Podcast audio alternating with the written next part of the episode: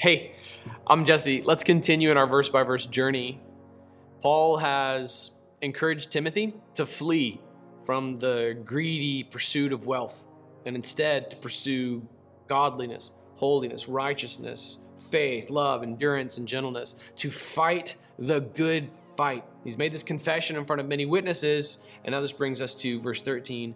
In the presence of God, who gives life to all, and of Christ Jesus, who gave a good confession before Pontius Pilate, I charge you to keep this command without fault or failure until the appearing of our Lord Jesus Christ. It a heavy charge. He's going to give Timothy another charge in 2 Timothy chapter 4. The opening verses of 2 Timothy 4 are unique within Paul's ministry. This is the closest we ever get to that. In 2 Timothy chapter 4, he charges Timothy before God and Christ Jesus who will judge the living and the dead. Pretty epic scope, right? Well, this is a similar charge in the presence of God who gives life to all and of Christ Jesus who gave a good confession before Pontius Pilate. I charge you to keep this command without fault or failure until the appearing of our Lord Jesus Christ. He has just told Timothy, You made that confession in front of many witnesses. Now, Jesus, who made the good confession in front of Pontius Pilate, it's before him that I charge you to keep this command. What, Paul, what, what command is Paul telling him to keep?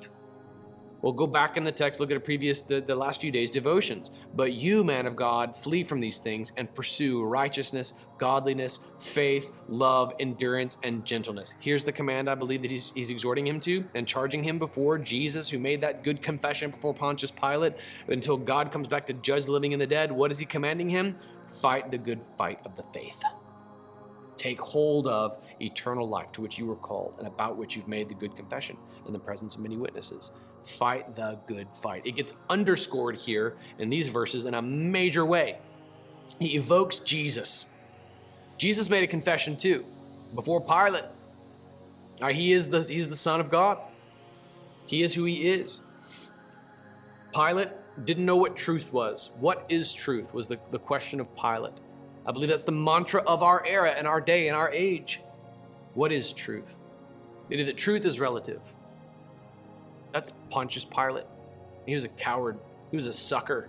And he was a tool who got used by the crowd.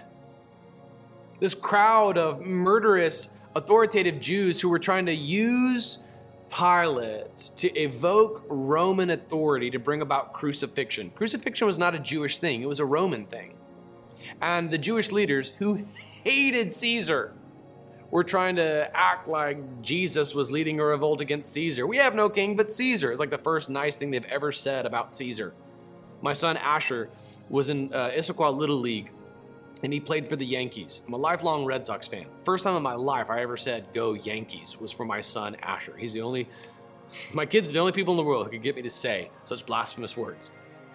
And now the, the Pharisees all of a sudden are saying, go Yankees. Like they're all, they're saying, like, we have no king but Caesar. They hated Caesar. They were using Pilate. They were trying to act like Jesus was leading a political insurrection.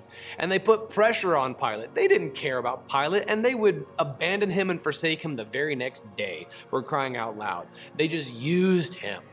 And because Pilate didn't have a clear compass, a clear worldview, an authoritative paradigm upon which to know right and wrong, he didn't know what the truth was when the truth himself was standing right next to him. When you don't have that authoritative sense of truth in your life, you're going to get used by the crowd.